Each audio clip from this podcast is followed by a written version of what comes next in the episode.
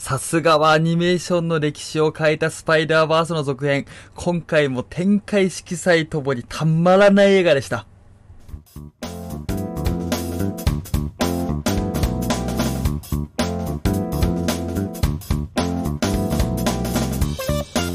はようございます。こんにちは、こんばんは。ということで、いかがお過ごしでしょうかサム編雑談ネル第7回始めてまいります。えー、このチャンネルは、ラジオ風音声のみで、映画、お笑い、テレビなどのエンタメを中心に、日々の出来事を私、サム編が喋っていくチャンネルです。どうぞよろしくお願いします。さあ、今回は第7回でございます。今回のテーマ、スパイダーマン、アクロス・ザ・スパイダーバスということで話していきたいと思います。よろしくお願いします。さあね、えっと、本題にま入る前に私事で恐縮なんですが、えっと、このチャンネルね、あの少しずつではありますが、チャンネル登録してくださる方がいたりとかね、あの視聴時間っていうのもちょっとずつ伸びていて非常に嬉しい限りでございます。皆様ありがとうございます。さあ、ということでね、本題の方入っていきたいと思うんですが、まストーリーの話をする前に、私のまスタンスとして、あのどういう感じでそもそもスパイダーマン見てきたのみたいな話簡単にしたいと思います。まずあの、私のスタンスとしてなんですが、前作スパイダーバース、えー、1作目に関しても劇場で見ておりまして、これもね、たまらない映画だったというふうに思ってます。というのが、私自身、まあ、アニメーションというとこで、ディズニー作品がまあめちゃくちゃ大好きで、昔からもう何度も見てるんですが、あの、実家にね、ありがたいことに結構な数のあの VHS があったので、本当に擦り切れるくらいまで見た作品っていうのも何個もあるような感じです。で、中でもあの、ディズニーのこうね、あの、ルネサンス期、あの、黄金期なんて言い方をされるような、えー、作品が特に好きで、代表的なところで言うと、まあ、アラジンであったり、リトル・マーメイドであったり、美女と野獣とか、あの辺りのね、作品が、まあ、特に大好きなわけなんですが、ただまあディズニーもね、あの近年はあの 3DCG、あのピクサー方向の感じの、そっちの方にかなりま力を入れていて、えー、大体で言うとあの、プリンセスと魔法のキス、それからあの、熊野プーさんですね、あの辺りでまあいわゆるも手書き 2D 作品っていうのをちょっとやめて、これからは全部 3DCG でいくよみたいな感じになっているところがあって、もちろんね、あの、ピクサー作品も含めて、アナと雪の女王であるとか、えー、ラプンツェルであるとか、そういった作品も大好きではあるんですが、あのー、昔ながらというか、ちょっと、あの、おじさんとしてというところで言うと、やっぱり、あのー、手書きの絵の方が好きだなっていうのが結構自分の気持ちとしてありまして、という中での前作、スパイダーバースですね。まあ、ご覧になった方も、ちょっとでもね、絵を見た方であれば、あの、お分かりだと思うんですが、魅力としてがもう、何でしょう、あの、2D と 3D、あの、あるいは手書きと CG がこう混じったような、あの、描き方、あの、独特の映像というものに、まあ、痺れまして、結構ね、これがもっと流行ってくれれば、この感じのこう潮流というのがどんどんどんどん主流になっていけばっていうような気持ちで、あの、前作見たの非常によく覚えております。で、このスパイダーバースのま魅力、スパイダーバーシリーズの魅力といっては、ストーリー去ることながら、もう画面がずっと楽しいっていうところですよね。こう常に賑やかな状態であって、で、しかもコミックっぽい感じで、小回りのシーンであるとか、吹き出しが出てきたりだったりとか、あの、説明がね、ついてたりとかっていうところもすっごい楽しくて、本当にあの、今回もこれは同様なんですが、一回見ただけだと、映像を追うことに本当に夢中になって、それがすっごい楽しくて、つい字幕とかで見ると字幕を追うのを忘れて、あれ今何の話なんだっけ？ってなることが何回もあるくらいもう魅力が詰まった作品だなっていうふうに自分としては思っております。えー、それからね、まあ、スパイダーマンのこうシリーズっていうところで言うと、えー、っと、実写版としても一番でも有名なあの、サムライミ版のスパイダーマンから、それからアメージングスパイダーマン、それからえっと、MCU のスパイダーマンというところで、一応ね、全部あの、劇場で見たりとか、基本的にこう、リアルタイムで終えてるっていうところはかなり自分の幸福だなと思っていて、なのであの、スパイダーバーシリーズに関してもなるべく劇場で見たいなっていうところで、今回も見てきたというところでございます。えー、スパイダーバースなんですが、日本だと2023年5月16日、えー、金曜日から公開をされておりまして、まさに公開日の、えー、夜、えー、結構遅い時間帯、20時過ぎの時間帯だったんですが、で、見てまいりました。結構ね、私自身がまあ、結構ギリギリにあの、劇場の前着いたのもあるんですけど、結構劇場のあたりが混雑していたりだったりとか、あと映画館のあの、劇場自体もかなり満席になっていたっていうところもあって、なんか、やっぱりこう話題作で皆さん楽しみてなんだなっていうのがそこからも伝わってまいりました。で、今回私なんですが、えっと、ドルビーシネマという形式で見まして、そのためだったのかもわかんないんですけど、いわゆるほんとスクリーンのところに入る手前のま通路というか、そこのところのもう壁にスパイダーバースの映像がずっとこう流れていて、あのー、映っていて、それももうなんかこっからアトラクションっぽい感じでワクワクさせてくれるっていうなんか導入もすごく楽しく見てまいりました。さあ、ここから本題というか、あらすじに添えながら、私のちょっと感想とか気づきみたいなものを話していきたいというふうに思います。今回ね、あの、冒頭のところが、マイルス、主人公のマイルスの世界ではなく、グエンの世界から始まるっていうところがまず面白かったところですよね。で、グエンの世界がもう始まったところでもう色彩がまあ美しくて、あのこう、インクの飛んでる感じの絵というんですかね。あれがずっと続くのがもうたまらなくて、なんかこう、アートとして、この世界が一番美しいなというふうに、あの、この後もね、いろんな世界、いろんなユニバースが出てきますが、その中でもやっぱ圧倒的に綺麗だなというふうに強く思いました。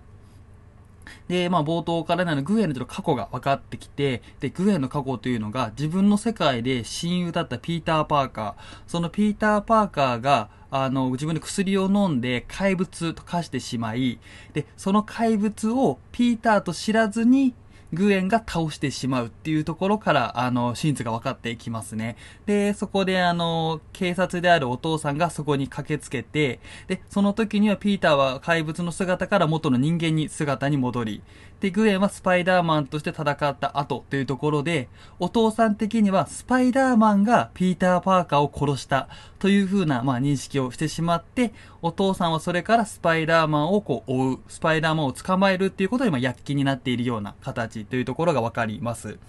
で、グエンとしては、あの、私生活でもね、あの、バンドメンバーにこう、入ったりするんですけど、ちょっとうまく馴染めずっていうところがあって、以前ね、あの、ワンでこう、一緒に、あの、敵を倒したマイルスたちのことをちょっと思っているっていうようなところが描かれます。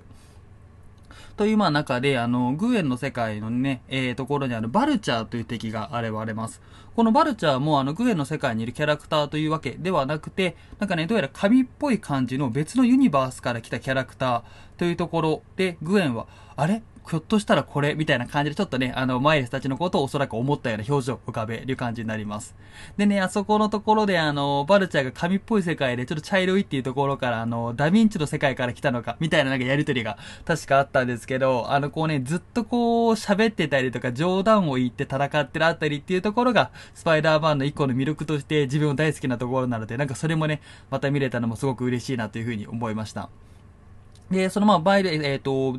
グエンたちがね、戦っているところで、そのグエンのところに、まピンチになったところで、えー、ミゲル・オハラというキャラクターたちが現れます。このミゲル・オハラたちなんですけど、えー、どうやらパラレルワールドの、ま、スパイダーマン、パラレルワールドとか別ユニバースのスパイダーマンというところで、それで旅、えー、グエンを助けに来てくれると。で、助けに来るところで、どうにかどうにかやって、えー、バルチャーを倒せるんですが、その最後にね、あのー、お父さんが、ま、警察官なので、そこの場に現れて、スパイダーマンの格好をしたグエンと鉢合わせるという場面があります。で、そこで対してどうやらお父さん的にはそこで立ち止まれって言うんですけど、グエンはもう致し方なくなって、自分のマスクを取ると。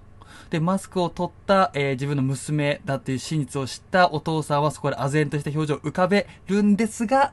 でもそこでまあ、あの、職務を優先して、こう、娘に対して、あの、直接ではないんですけど、あの、銃をちょっとね、あの、天に上げるような感じで捕まえるぞっていうポーズをしたりとか、あそこ辛かったシーンですよね。そこでもうどうしようもなくなって、ミゲル・オハラたちが、あの、マルチバースをこう旅することのできる、あの、時計をグエンに渡して、一緒にその別ユニバースに連れていくというところで一応始まるような感じになりますね。結構辛いオープニングになったところですよね。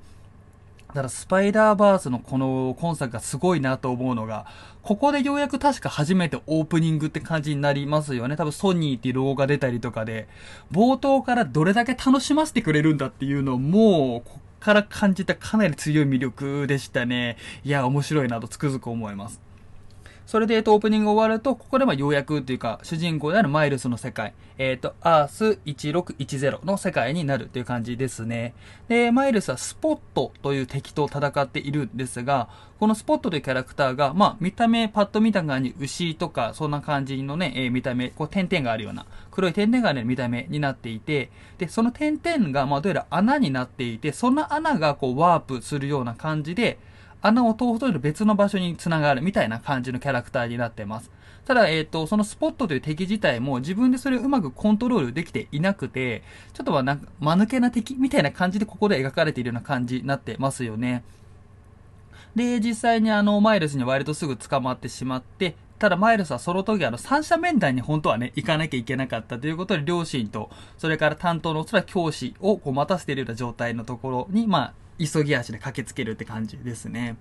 で、それね、三者面談の時いろんなやりとりがあるんですが、あの、ストーリーが、あの、進学するとか、面接するなら必要だよ、みたいな話を、あの、その教師がしていて、それがなんて言うんでしょうね。あの、別に日本でもあるあるなんだなっていう自分を感じていて、例えば就活をする時であったりとか、ね、あの、何かしらそういう試験を受ける時とかにストーリー性を持って話すことでなんて言われたりするんですけど、このストーリーがまたね、後から通じてくる、繋がってくるっていうところも面白いなというふうに思いました。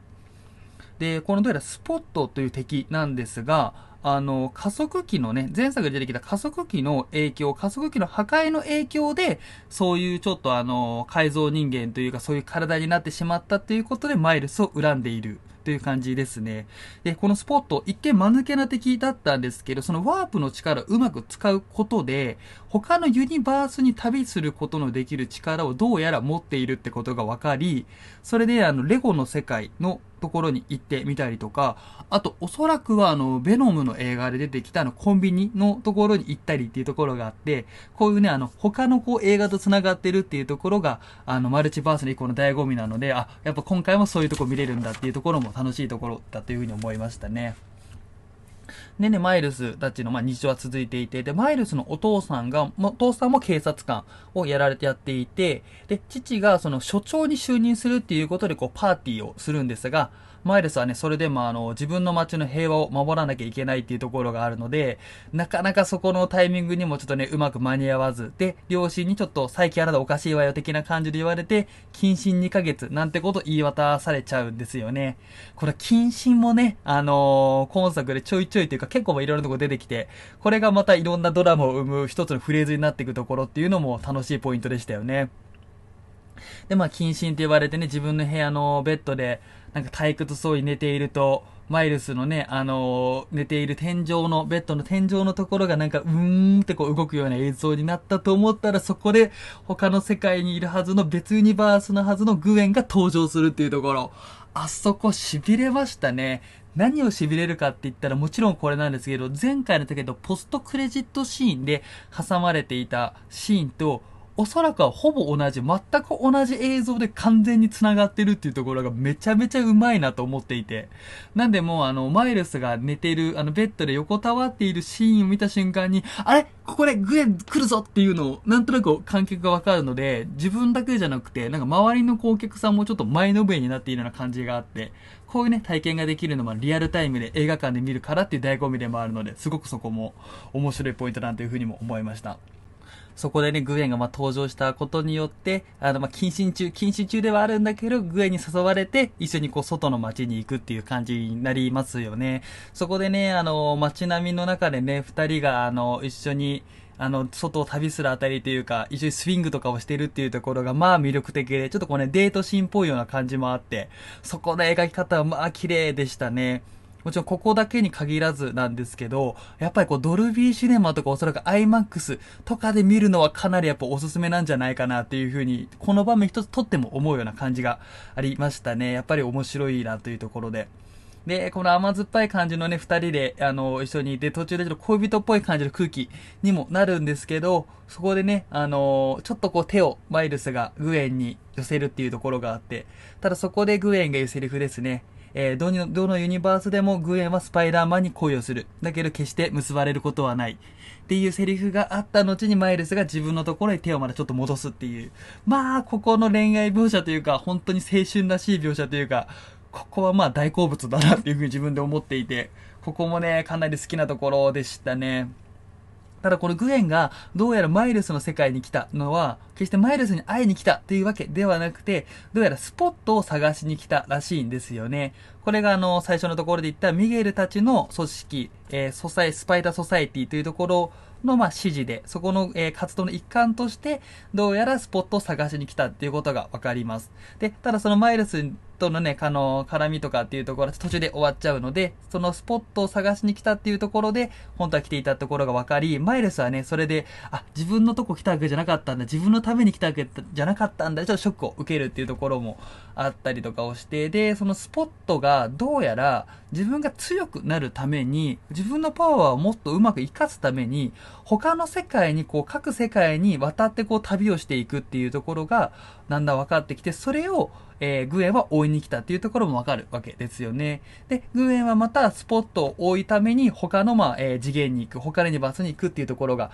あって、で、マイルスはその時、自分の能力でね、透明になってそれを見てるんですけど、あの、透明になってね、マイルスが、あの、宙吊りで逆さ庭になっていてっていう状態。で、それでグエンは自分でそのマイルスの世界に来たけど、もう戻らなきゃいけない。もうまたマイルスには会えなくなる。っていうところで、外の世界を見ているっていうところで、二人の顔がお互い、あの、マイルスだけには分かっている状態なんですけど、こう、向かい合っている状態で、でね、このもう、なんでしょう、あの、描き方、このカットっていうのはスパイダーマンの中ではちょこちょこあるカットで、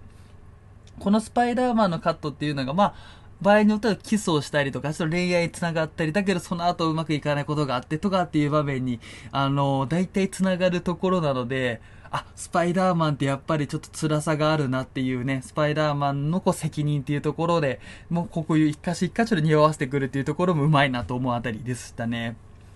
で、その後、えっと、ムーンバッタンというね、あの、世界に行く。どうやらムンバイと、えっと、マンハッタンを掛け合わせたような世界というところで、インドっぽい感じの寺院とかもありながら、だけど、なんかこう、都市的な発展もしているっていう、ちょっとまた変わった面白い世界に行くわけですが、で、そこにこっそりマイルスもグエンの通った同じポータルを通じてそこに行くっていうところですね。にもなっていてというところで。で、ここのシーンでね、また新しいスパイダーマンが出てくるんですが、そのムンバッタンのいるスパイダーマンとして、スパイダーマンインディアというキャララクター、それからまたこれは別の世界のどうやら別のユニバースのイギリスから来たというキャラクターで、スパイダーパンクというキャラクターが出てきます。で、このスパイダーパンク、えっ、ー、と、本名がホービーというキャラクターみたいなんですが、まあ、こいつがかっこよすぎて、こいつのことみんな大好きになる映画なんじゃないかなというふうに思いました。あのー、今回見終わった後に自分パンフレット買いに、あのー、売店に行ったんですけど、なんかこのスパイダーパンクのステッカーや買ってる方がやたらいて、すごい気持ちはわかるなと思って。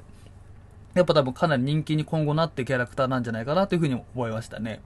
で、ここのね、とこにいろんなま展開があって、もちろんスポットと戦ってっていうところがあるんですけど、スポットにはどうやら逃げられてしまう。スポットはまだそこで力を得て逃げられてしまうっていうところが描かれます。で、その後に街が、ムーンバッターの街がかなりピンチな状態、崩壊しちゃうみたいな感じになって、まあ、そこでマイルスは、マイルスえっと、そこにいる所長を救うんですよね。そこの町の警察署長かなを救うシーンがある感じで。で、この所長というのが、ムーンバッタンのスパイダーマンであるスパイダーマンインディアと、まあ、親しい関係のキャラクター。これまたちょっと今後生きてくるって展開ですよね。があって。で、まあ、そこのね、世界でどういうか救ったぞ、やったぞってはなるんですけど、何やらおかしなことをしてしまったということが分かって、ミゲル・オハラに呼ばれて、えっ、ー、と、ついにスパイダーソサエティ、スパイダーマンがいっぱいいるあの本部のところに、マイルス含めてみんなで行くっていう展開になります。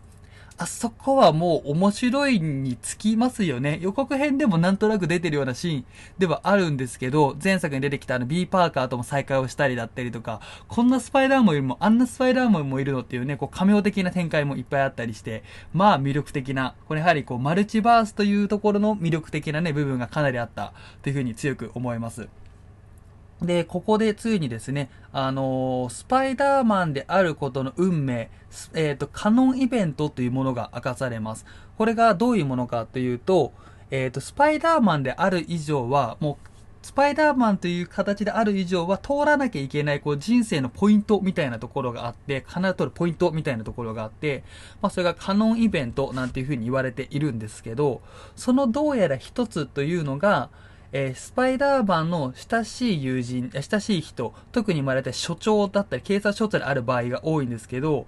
が大、こう、がなくなってしまう。で、それをこう、なくなるというイベントがあることによって、まあ、スパイダーマンが成長するっていうのが描かれます。で、これを知ったマイルスはもちろん、あれ？じゃあ自分の父親がひょっ自分の父親がこの所長になるっていうことは、自分の所長はいつか誰かに殺されてしまうっていうことをピンチとして思うわ,、えー、思うわけで、で、もう一個同時に、マイルスはさっきのムーンバッタンの世界で、そこの世界の所長がピンチだったところを救ってしまうんですよね。ただ、本来は当然そこにマイルスはじゃいないはずなので、そこで署長は命を失うんですけど、それを救ってしまったっていうことで、このマルチバースというものに危機を及ぼす。何かマルチバースが崩壊する可能性があるっていうことで、どうやら、えー、このスパイダー、スパイダーソサイティにマイルスは呼ばれたっていうことがこの辺りでだんだん分かってきます。で、さらにはね、ここでまた面白いのが、あの、セリフとしてではあるんですけど、そのマルチバースっていうものを壊す危険っていうところで、えっ、ー、と、アース199999のストレンジ、もう大変だったんだ、みたいなことがミゲルが言うんですけど、このアースっていうのが MCU に出てくるおそらくストレンジのことを指していて、まあね、ストレンジがあの、ここ最近の MC の中でかなりあの、マルチバースをごちゃつかせていることは事実なので、あ、ここも繋がってくるんだっていうところもあれば、それから先ほど言ったスパイダーマンの親しい人、それからまあ大体所長が亡くなる場合があるっていうところで、いろんなユニバースのスパイダーマンのこう悲しい出来事っていうのがパンパンパンって描かれて重ねての中の一つに、えー、確か侍未版のね、あの、ベンおじさんが亡くなるシーンが挟まれたりしていて、こういうのを見るとね、今後ほんとついにもう実写とも完全にどんどん繋がってくるんじゃないかっていうワクワク感がさらに広がるあたりで、この辺も面白かったですね。で、このさらにまあカノンイベントに関連してなんですけど、どうやらマイルスは、その、異端分子だっていうことがわかります。で、どういう風なところが異端かっていうと、マイルスがいる世界っていうのはアース1610なんですね、通常は。なんですけど、マイルスを噛んだ雲っていうのが、アース42の雲、アース42の雲だっていうことがわかります。なので、マイルスの世界にはもともと確かにスパイダーマンがいたので、マイルスは本来スパイダーマンになるはずじゃなかった。なのに、その42の、えー、42の世界の雲が、また1610の世界に来たことによって、マイルスもスパイダーマンになってしまったっていうことがあって、なので、42の世界にはスパイダーマンがいないっていうんですよね。スパイダーマンがいないユニバースっていうものが存在してしまっている。お前は本来スパイダーマンになるはずじゃなかったんで、なかったんだっていうことがここで、えー、ミゲルからマイルスに話されるわけですね。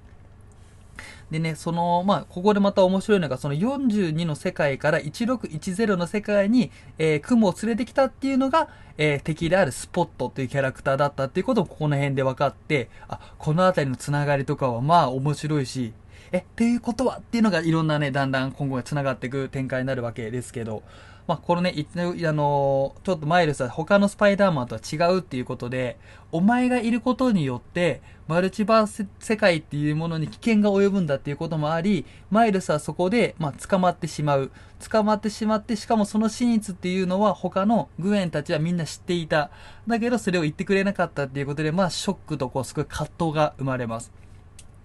ただそんな中でもホービーだけは、スパイダーパンクだけは、や、こんなの逃げちゃえばいいんだよ的なことを言って、結局まあ、えー、マイルスそこからまあ、うまいこと脱走するんですけど、あのー、脱走するとこの場面だけでも、まあ、めちゃくちゃ楽しいですよね。あのー、予告編でもあるような感じの、おい、スパイダーマン捕まえろってミゲルが全館アナウンスみたいになって言ったら、あの、スパイダーマンたちが全員、え、お前かお前かっていうね、あの、スパイダーマンの、映画の中でなんか結構一個のあの、ミームみたいになっているようなものらしいんですけど、あれも見れたりとか、あと恐竜のスパイダーマンもいたりとかね、いろんな動物のスパイダーマンがいたりだったりとか、あ、こんなバリエーションスパイダーマン飛んでるんだっていうのを見るとね、ちょっと私もね、コミック詳しいわけとかではないですけど、あ、そういうのもどんどん知ったら余計楽しいんだろうなっていうのをまた見れて、ここもまあ面白かったですね。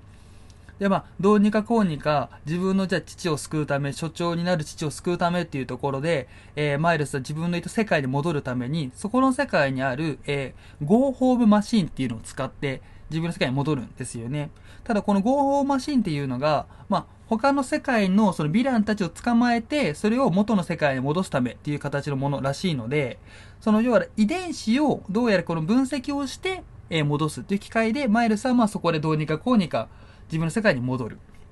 で、グエンもまあちょっとね、やっぱりそのお前が失態をしたせいであの、あの危険文書を逃がしたんじゃないかっていう形になるので、グエンもその自分がいた与えられていたあのユニバースを行き来できるはずの、えー、あの時計を取られてしまって元の世界に戻されてしまうっていうところがあるわけですよね。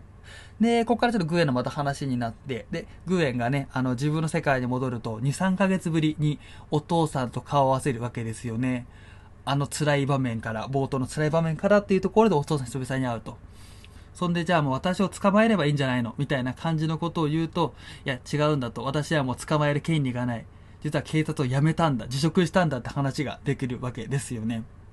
それがどのタイミングで辞めたかっていうと、その冒頭でのグエンのスピーチを聞いて、警察をもう辞めるっていうことを決めたっていうところで、あそこの父とこの描き方、まあ良かったですね。それであの、グエンがね、あの、雲をだ、えー、雲の糸を出して、お父さんをこう自分のものに引き寄せてハグをするっていう、今回のこの全体に描かれているあの、父と娘、親と子っていうようなね、シーンっていうのもここでもあって、そこも綺麗でしたし、あと何よりここでもう一個あるのが、お父さんが警察を辞めた、つまり所長、警察署長ではなくなったっていうことになるので、グエンからすると、グエンもお父さんのピンチっていうのは知ってたんですけど、じゃあお父さんは知らなくて済むのねっていうところも全部繋がっていくっていうところもすごい上手くて。さらにここでもう一個上手いのが、じゃあグエンはどうにかしてマイルズやっぱり助けに行きたいって思うんですけど、でもあの自分はね、その時計をなくしてしまった、時計を取られてしまったっていう風に思っていたら、えー、お父さんが、あ、変な奴がいて、あの、これは必要なんじゃないかっていうことで渡す。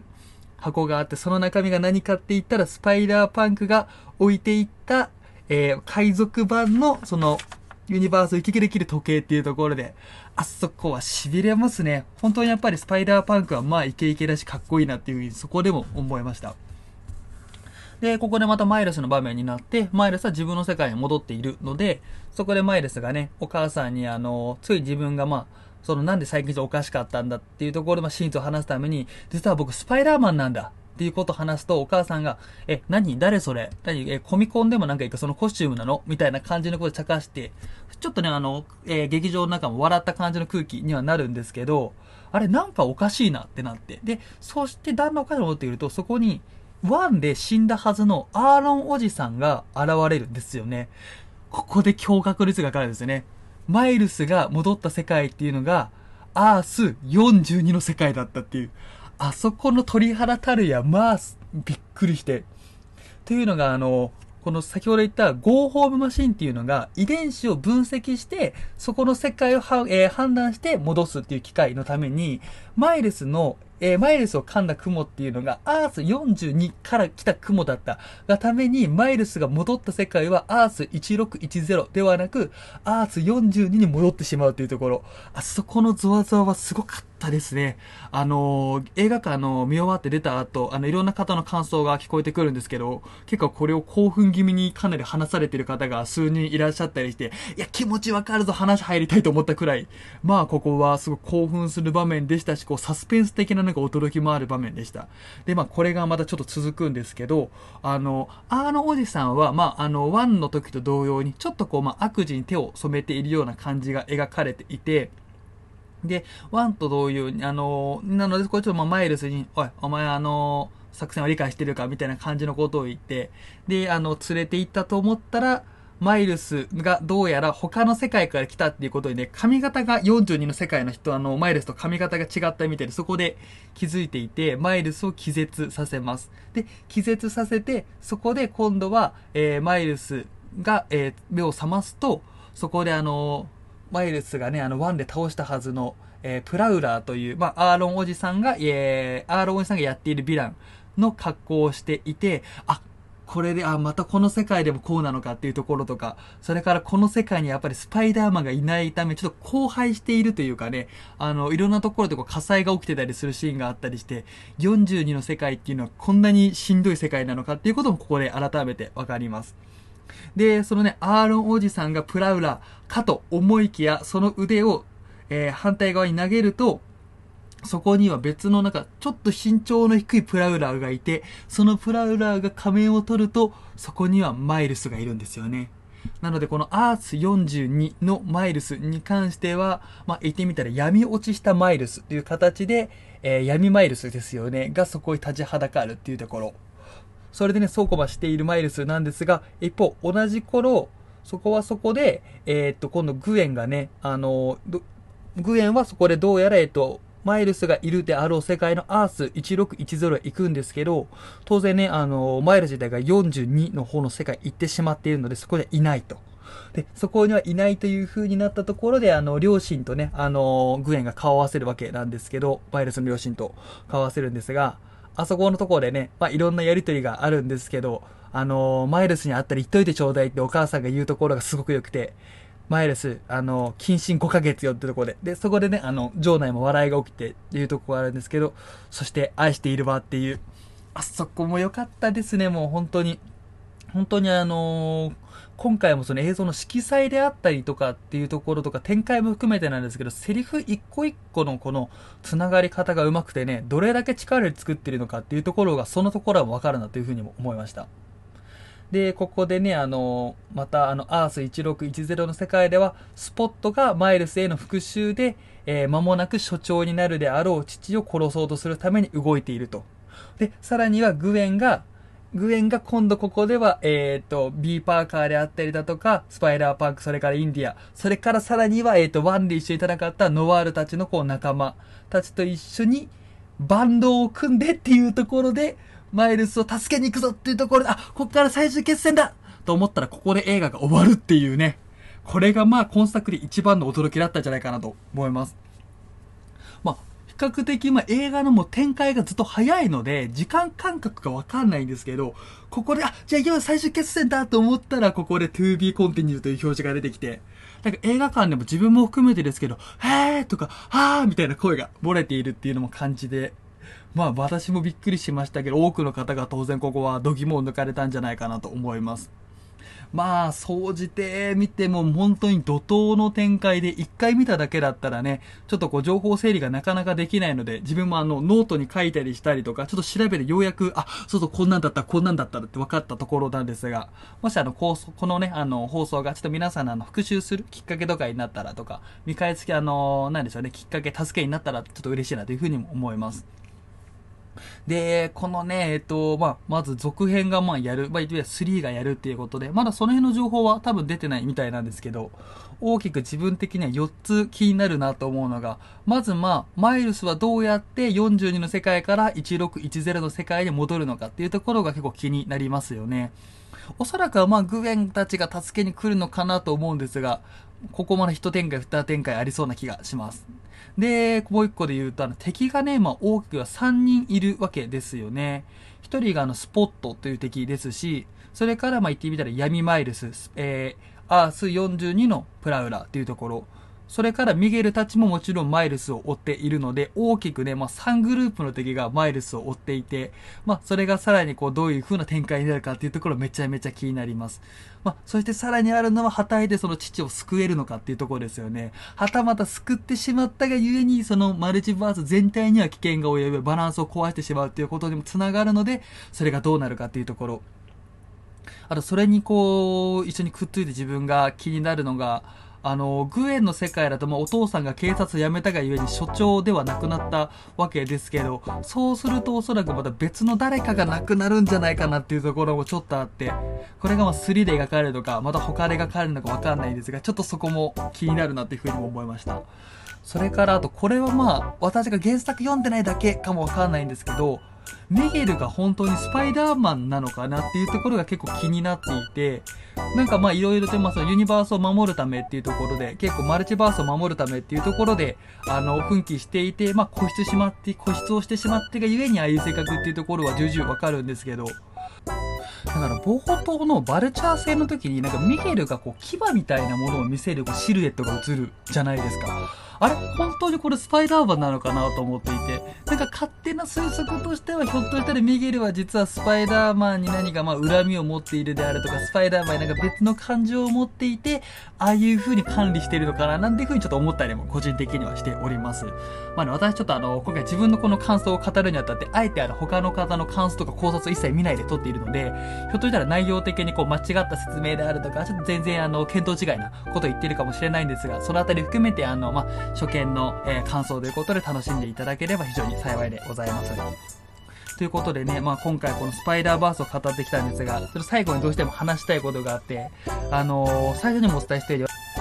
さあ、えっ、と、今後なんですかね。えっ、と、またおそらく多分次回は、えー、だが情熱はある第11話になりますかね。そちらの感想、話していきたいと思います。それからね、ちょっと劇場まで見に行けてないんで、タイミング次第なんですが、ぜひ、リトル・マーメイドはディズニー大好きっていうね、人間である以上、喋りたいし、語りたいなと強く思っておりますので、えー、またよろしければそちらもね、聞いていただければというふうに思います。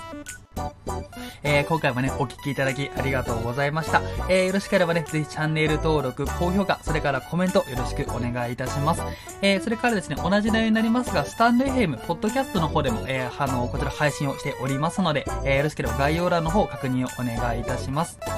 えー、では今回もお聞きいただきまして、誠にありがとうございました。ぜひ次回もお耳に合いましたらお聞きくださいませ。